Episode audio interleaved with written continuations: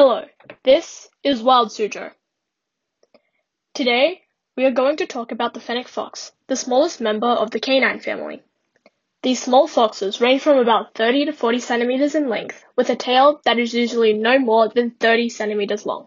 However, fennec foxes have large ears that range from 10 to 15 centimeters.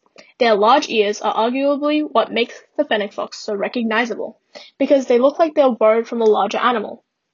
These ears are used to track prey, but also help the fennec fox to cool off. Fennec foxes have long, soft, thick coats that range from a reddish cream color to a more yellowy and even white. This fur helps to keep them warm during the night and keep the sun off them during the day. They have very furry paws that protect their feet from the heat of the desert. Fennec foxes live in North Africa in the Sahara Desert, as well as east of that area in places like Sinai and Arabia. They like to live in desert and arid regions with little vegetation. The diet consists of insects, such as locusts and grasshoppers, rodents, lizards, and birds and their eggs. They will also eat fruits, roots, and leaves, which are a source of hydration. At night, fennec foxes use their large ears to locate prey to eat. Fennec foxes are monogamous, which means that they mate for life. They will breed every year in January and February, and females typically give birth in March and April.